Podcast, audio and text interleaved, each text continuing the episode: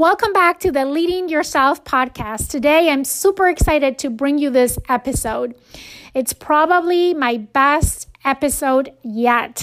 I'm so honored to have today Scott Miller as a guest. Scott is the executive vice president of thought leadership at Franklin Covey where he's been working for the last 24 years. He's also the host of the Franklin Covey On leadership podcast and the author of several books, but one of my favorites, From Management Mess to Leadership Success. With no further ado, I leave you with this amazing episode. I hope you enjoy it as much as I enjoyed this conversation with Scott.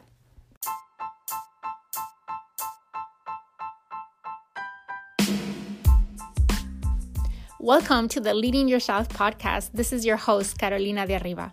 I'm an HR professional, health and fitness coach, wife, mom, and above all things, a goal getter. In this podcast, we're going to be digging into all things leadership, professional and career development, habits, and relationships.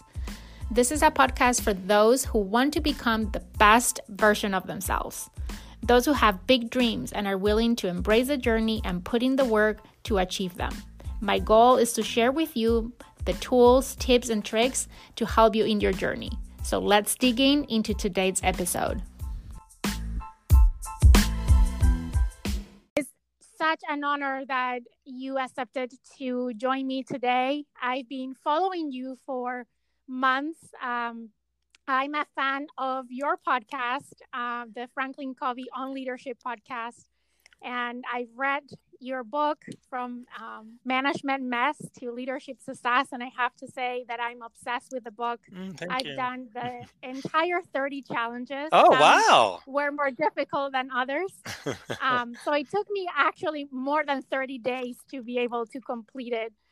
Um, but as i said i'm such a fan. I'm i've i learned every time every podcast episode i learned something and it's such an honor that you're here today. Um, I want to start this podcast in a very, maybe an unconventional way with a question that I haven't heard anyone ask you in any podcast that I listen to. And that is being completely honest with you. When I started listening to you, I had to pause for a moment and I was questioning myself. Um, because your personality seems to be very bold and more informal. And don't take me wrong, I love your energy, I love your personality. But when I find out that you've been working for Franklin Covey for over 24 years, I was like, your personality seems different than what my image of Franklin Covey is a very conservative, formal, very professional um, company, which I often really admire. Um, what do you attribute your success at Franklin Covey? Well, first, I think you are very insightful.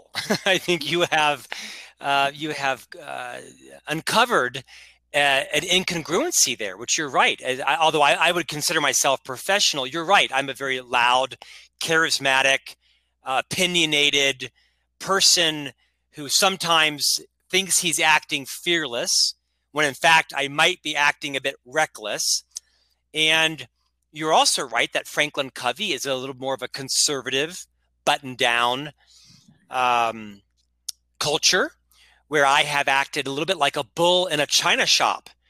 Um, of course, me being the bull and the company culture being the china shop. So you're absolutely right on your assessment of both of those. But I think the two have actually worked very well together. I think that I brought to Franklin Covey a personality that was actually um, generally very well received, where I am willing to take on, you know, um, the elephant in the room. I'm willing to discuss mm-hmm. sometimes the undiscussables. I'm willing to talk straight and have high courage conversations where perhaps our culture was a little more naive, nice, and kind of in quotation, you know, quotation marks, nice. And I also think that the opposite is true, or the converse is true, that I have learned from the Franklin Covey Company that not everything I think needs to be said. Not every opinion that I have needs to be expressed. that I'm not right just because I say it. So I actually think that I'm a better leader as a result of the company's culture. And I think the company's culture is a result of my leadership. So I think the reason I've thrived for so long is we've worked very well together and we've both grown from the benefit of each other. Yeah, I can absolutely see everything that you just said. Um, in everything that I've heard about you, listening through your podcast, listening in social media. So it, it, as I said, I I love your energy. I love your personality, and I think that it does bring a different way of a different perspective and a different way of, of looking at things and talking about things. And I'm a little bit like you, I have to confess. That's why I had to ask the question. yeah, I think it's taken, uh, first of all, again, I applaud your insights and I also applaud your vulnerability to admit that you see some similarities in me. I, I don't think I'm the outlier. I think too often people don't bring their whole selves to work that they suppress their true personality and their true gifts because they want to fit into a company culture. I, I, I get it, right? I mean, I don't think you should right. say whatever's on your mind or do whatever you feel like doing, especially in an organization. I do, however, think that most organizations that want to attract great talent and creativity and, and, and enthusiastic um, energy need to better have their culture fit the employees than have the employees fit their culture. I think there's a change going on across organizations where even human resource departments are less inclined to say, well, they don't fit our culture, and instead saying, how can our culture help fit you? Very, very true. Working in HR, I, I've seen that change over time, right? We started hiring based on someone having the skills required to do the job, or even not the skills, but having, um, you know, the degree and the experience to having the skills to being a fit to the culture. And in your book, you talk about as a leader finding the right fit for the people, the people to the role um, and and I think it's absolutely true. That has been an evolution that we've gone through, and I think that makes us better organizations where, as you said, people can bring their true selves to work. Yeah, I think that's right. I think the days are over, Carolina, of people having two separate lives. You know, I'm older than you, I'm sure, but back in the you know 80s and 90s, you know, most people had their private life, and most people had their professional life, and they were very separate and now I think it's not even remotely the case. I think everyone has one life. We always had one life. We just chose to artificially separate them for any number of reasons. But now that work is, you know, 24 7, that the global economy is impacting everyone, that our lives are intertwined with our professional identities more and more, for good or bad. People bring their whole selves to work. And therefore, I think organizations need to and are better accommodating people's needs, schedules, flexibilities, and at the same time, recognize that they're getting an unprecedented level of contribution from people if they can accommodate, you know, people's different preferences and lives as well. Absolutely. So, I want to talk about this year. We are celebrating the 30th anniversary of the book that has most impacted my life the seven habits of highly effective people. Yeah, more than management mess? Come on, that's insulting. well, I was gonna say I can see that it has also impacted yours. It has. I could see a lot of the seven habits in your book. And my question to you is if you could pick one principle that Dr. Covey talks about in the seven habits, what is that principle that has impacted you the most? No question, it would be the difference between having an efficient mindset and having an effective mindset. Dr. Covey wrote the book, as you said, The Seven Habits of Highly Effective People. Now, oftentimes when I'm on podcast or radio interviews, you'll have a media person that will call it by the wrong name accidentally and refer to it as the seven habits of highly efficient people. Let, let, let, let me be very clear. Dr. Covey was a genius, and he called it very specifically the seven habits of highly effective people. And it doesn't mean that having an efficient mindset is a bad thing, Carolina. It's just knowing when to be efficient and when to be effective. You can tell from reading my book and following me on social media and you know becoming a little bit better um, acquainted with my personality. I am a very efficient person. I'm a very productive person.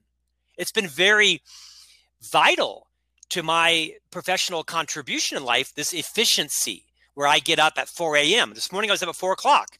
I wrote my Inc. magazine column from 4 to 5. I wrote a chapter or two in my next book from about 5 to 7. I was a dad from 7 to 8. I was my first podcast at 8 and then at 10 and at noon and then now yours. And then I'll be a dad again this evening and a husband. And so I'm a very productive person, right? I will mow the lawn two hours from now. We're having a dinner party tonight. At lunch, I went and bought a grill at Home Depot. I mean, I get a lot done during the day. And that efficiency paradigm is great until, like a lot of productive people listening to your podcast, we bring that efficient mindset into our relationships. Because Dr. Covey said, you cannot be efficient with people you can only be effective with people. His quote was With people, fast is slow, and slow is fast. I think it's profound. So, the big insight I've learned, which I hope your listeners today can take away, is just recognize if you want to be an effective leader, if you want to be an effective husband, parent, partner, son in law, neighbor, committee member, know when to be efficient and know when to be effective. And in almost every case with people, slower is better than fast. I I cannot agree more with you. That has been one of the biggest challenges for me um, because, like you, I'm a very efficient, fast-paced individual, um, and sometimes slowing down is a challenge like listening is a challenge which brings me to to your book one in your book you share 30 challenges to help anyone become a better leader the leader that others want to follow and in in your book one of your challenges has to do with listening first which again i can see that influence from the seven habits right but I really identify myself with this one because this is something that I've been working on for at least like the last two years. Like I could identify so much with the story you share about interrupting others when they're talking. Like you I think faster than I talk sometimes and and jump to interrupt others and I have to work very hard not to. And I heard you explain this and I like to ask you to explain it again here in my podcast because a great that was the one challenge that I have to say it's been the hardest for me in the book. Well, I, am I'm, I'm glad that you touched on this because I think it probably is one of the most underrated and underdeployed leadership competencies. Typically, because most leaders, if they're at all like me, and increasingly I find that many more and more are, um, they've spent most of their career, Carolina, being trained to be great communicators, right? Speak clearly, concisely, build a large vocabulary, project your mission, clarify your message, clarify your purpose, your strategy, your mission, your vision, and values. Most leaders are constantly in communication mode, influence mode, persuasion mode, selling mode. I get it. It's a competency. But when you're doing that, you don't build culture, you don't build empathy, you can't listen when you're talking. So I think far too few of us leaders have been trained on how to become better listeners. Because most of us, as Dr. Covey said, listen with the intent to respond, not to understand. Because we're usually in problem solving mode. And it comes, Carolina, from a good place. We want to help other people solve their problem, right? We've been trained as leaders to fix it, solve it, improve it, move it forward. So when we're talking with people, we tend to get impatient and impulsive. We want to, we want to help them from our own experience. The problem is just that. We're helping them from our own experience, not from perhaps their experience. You see, most people don't want you to solve their problem. They want to feel validated. They want to feel like they belong. They want to feel understood. And you can listen empathically to someone and not agree with them, but you can still understand what they're going through. So I think listening is really quite selfless. It's talking, it's quite selfish. And I think, like I said, it comes from a good place. You want to help people, right? Oh, I've dated her. Here's how you deal with that. Or I've worked for him. Here's how you solve that. Or I've shopped there. Here's how you return that, right? We we want to help people, but oftentimes we get into interrupting mode and we interrupt people because we get impulsive or frustrated with their pace or gosh, this is so simple. If you just listen to me, I'll fix it for you. It generally is not a very helpful communication style. If someone wants you to fix their problem, they will usually use those words. If they don't use those words, don't offer to fix their problem. Just listen. I love the tip or the, the strategy that you share in the book about just close your mouth, you know, put one lip on top of the other and count to 10. And, you know, sometimes there's this awkward silences and when you are in the middle of the silence, it feels like forever, mm-hmm. right? But sometimes the other person hasn't finished talking. They're because we all talk at different paces. Some people make pauses in between, and that particular very tactical tip that you share in the book has been so helpful. Well, thank you. I actually learned it from the famous linguistics professor, Dr. Deborah Tannen out of Georgetown. She taught that every one of us, Carolina, has what she calls a metaphorical silent alarm clock that goes off in our heads when we are ready for the other person to stop talking. It might be 24 seconds, or for you, 48 seconds, or for my wife, two minutes and 22 seconds. But when that alarm clock goes off in our minds, because either we're bored, we're distracted, we're frustrated, we want to move the pace along, whatever it is, we tend to interrupt. And the best way to stop doing that, as you explained it very well, is to have that frustration be channeled into having your upper lip touch your lower lip. Just gently close your lips, not in a grimace, and not even in a noticeable way for the other person. Just gently close your lips because when your lips touch each other, you're incapable of forming a word. If you can't form a word, you can't talk. If you can't talk, you can't interrupt. So if you just count to eight or 10, the likelihood is, the linguistics science shows, is that the other person will likely stop talking, land their point, or perhaps even disclose something especially important or sensitive that it gives you a good signal on how to proceed. It, it will transform not just your communication style, but your relationships if you can better moderate and even eliminate your propensity to interrupt someone. Most people could employ this as soon as they finish listening to your podcast today. And I really recommend anyone who has who struggles with listening and interrupting others, this exercise can really improve that immediately. Um, another question for you, Scott. I know your book is broke down in three sections lead yourself, lead others, and get results. Do you see these as building blocks, like just like, you know, I have to go back to the seven habits. Um, you can conquer your public victory if you haven't conquered yes. your private yeah. victory before. Is the same logic that you see here? Can someone be successful at leading others or achieving results without having lead themselves first? Well, philosophically, no, right? The whole idea, as you stated it, is to really have mastery over yourself before you try to have mastery with others. That's an awkward way to say it but it, I think it makes sense. You know, quite frankly, the structure of the book, as you mentioned, is built around 30 common challenges that every leader faces. And I share a lot of horrific, funny, relatable stories about how many failures I had.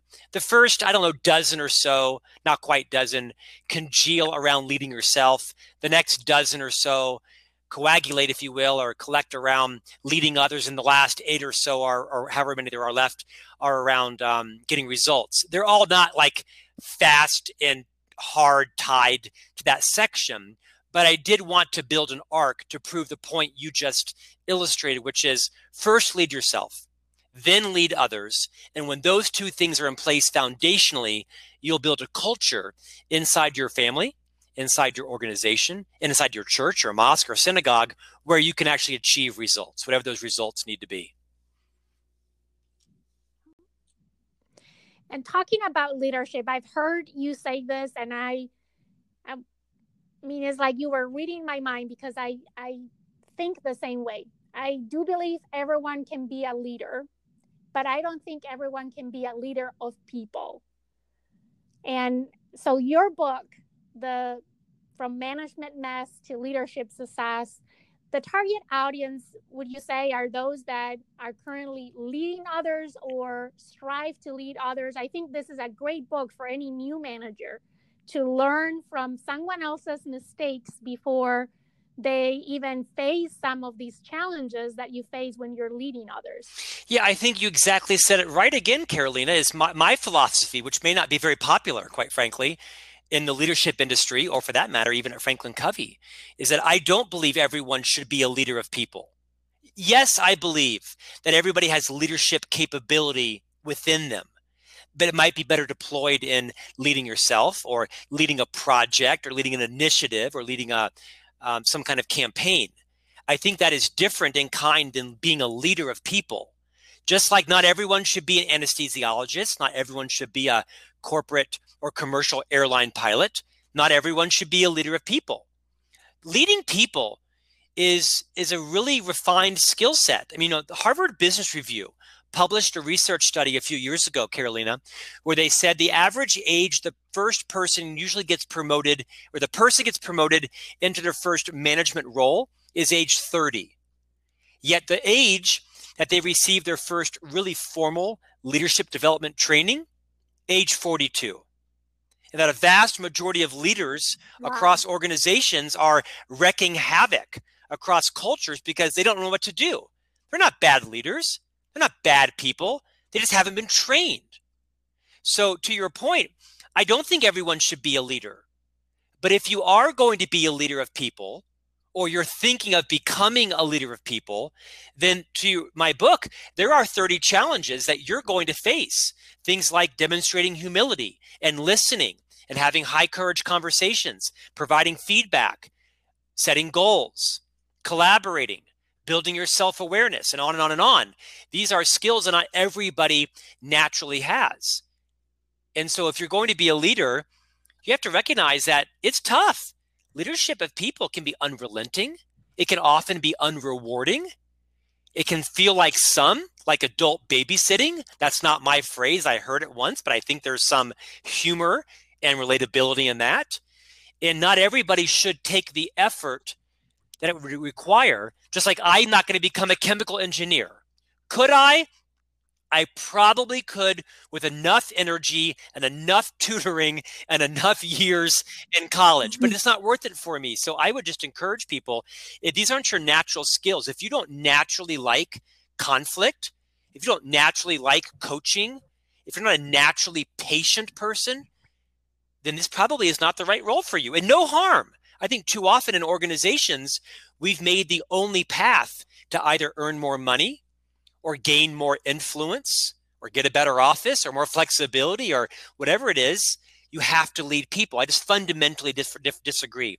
There's a lot of tech companies that if you want to make it to the next level in the company, you have to lead a team of 10 people. And I think that lures otherwise really valuable people into leadership roles and then they often implode and they do damage and everybody is worse off yeah very very true i can't agree more with what you just said. You're like my twin sister. I like this. I have to say that every time i listen to you i'm like he's reading oh, that's mind. great. At least I, I have one fan out there and i finally found her. It's you. Yeah, I'm here. Okay, I want to switch topics for a minute because I've heard the news that there's you're working on your next book, Master Mentors 40 Transformative Insights from Our Greatest Minds. And you've already announced some of those great minds that will be included in the next book.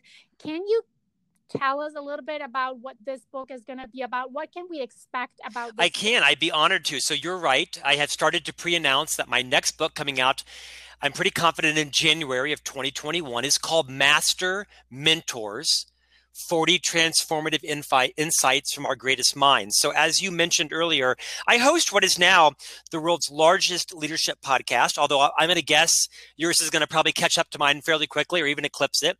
Um, each week, I am privileged to interview some pretty remarkable people CEOs, best-selling authors, generals, scientists, and just very, very otherwise common people that have overcome significant you know, hurdles or challenges in life. So I'm working with HarperCollins, the publisher, and each year I plan to write a different volume where I take 40 specific interviews, 40 people from the On Leadership podcast series, and I dedicate a single chapter, not just to each person, but a single chapter to one transformative idea. It might be something I learned during the podcast. It might be something I learned before the podcast in the green room or after the podcast.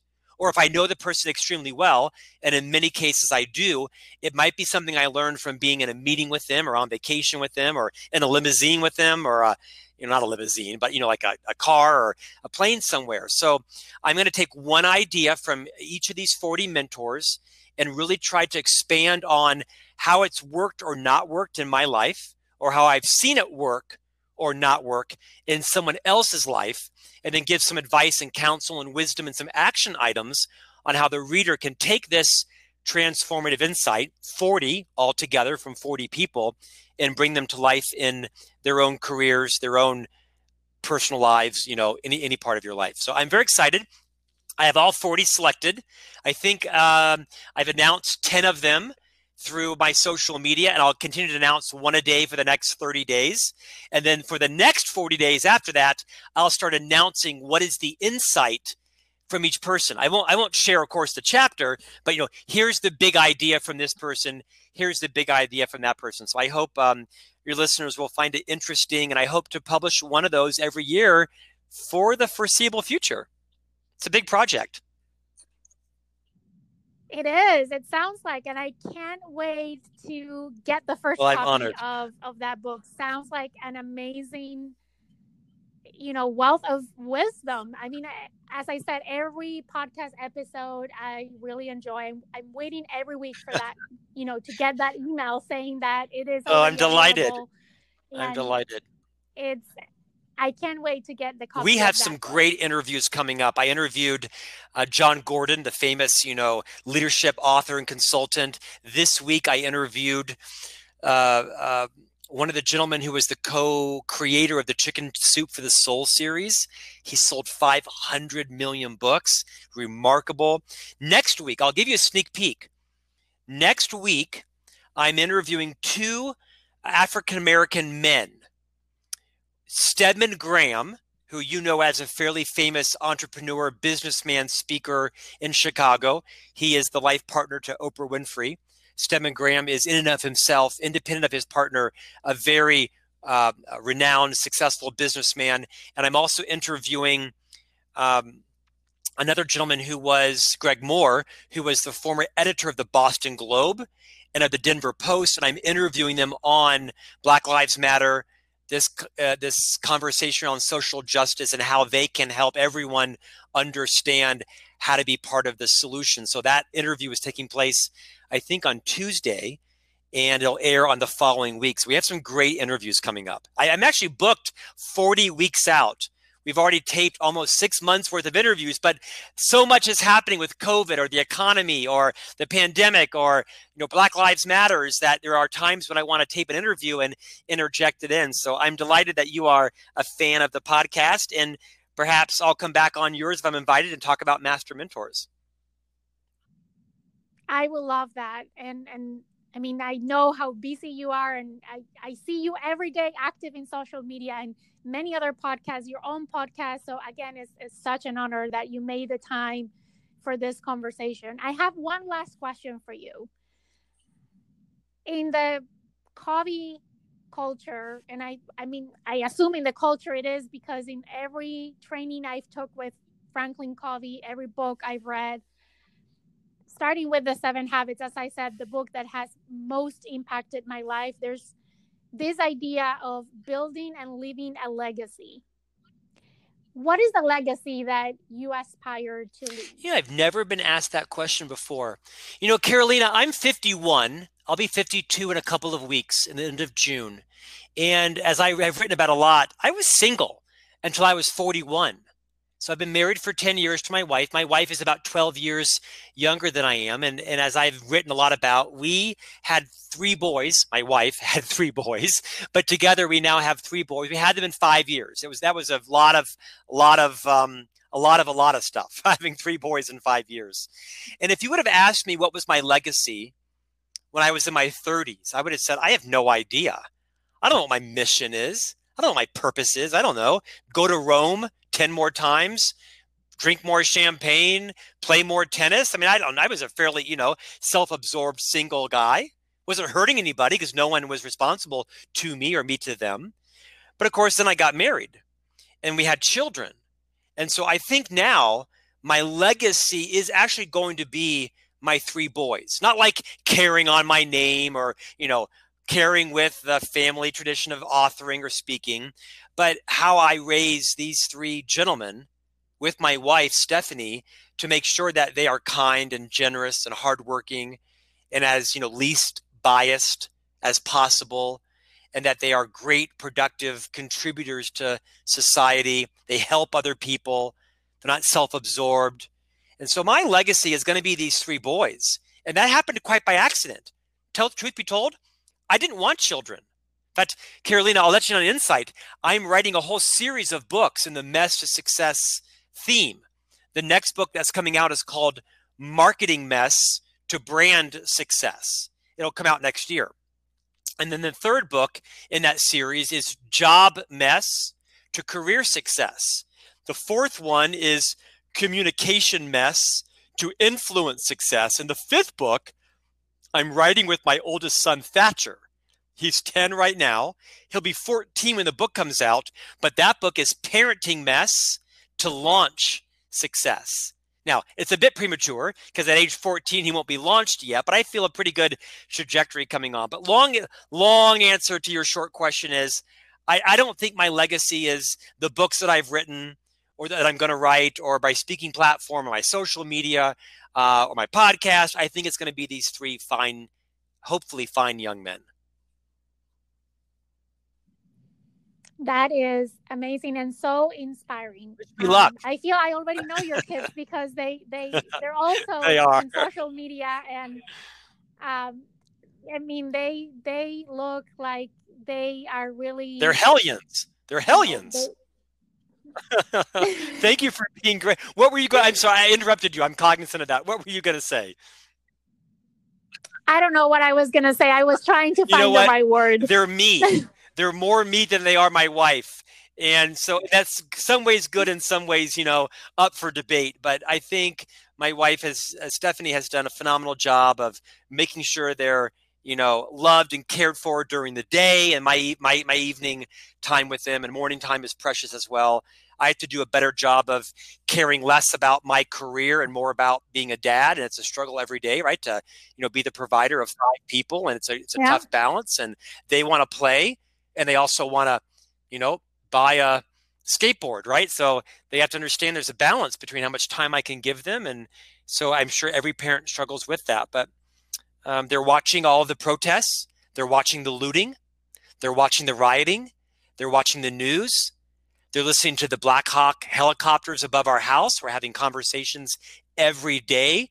My oldest son and I today went to Home Depot to buy the grill. We talked all about what was going on in the protesters and what we were learning from it and how we could be part of the problem and what some of our beliefs were that were probably not you know accurate or whole or helpful. And i'm doing my best to keep them calm but also use this as a good learning opportunity while they feel safe but also kind of growing and stretching what they believe as well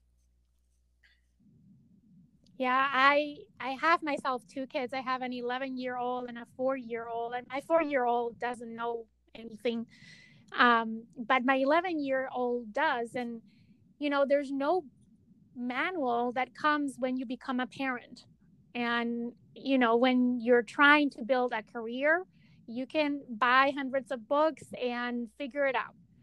Um, I think that parenting is as such. Uh, for me has been a, a big challenge in the current situation with COVID 19 and trying to homeschool and with everything going on right now, trying to have those tough conversations with your kids. It, it's, it's, it's it is it's very stressful, and it's very stressful regardless of your gender, your age, your race, your platform, your privilege. You know, I have been fairly excoriated on social media for people who felt I was silent or for not speaking up, or when I have spoken up, people have told me to take it down or don't agree with my opinion. And and I, I've posted about how fatiguing the Black Hawk helicopters have come right over my home for six days, and I've had people that have you know been insulting to me. Well, you have no idea, and I'm like, yeah, my, you know what?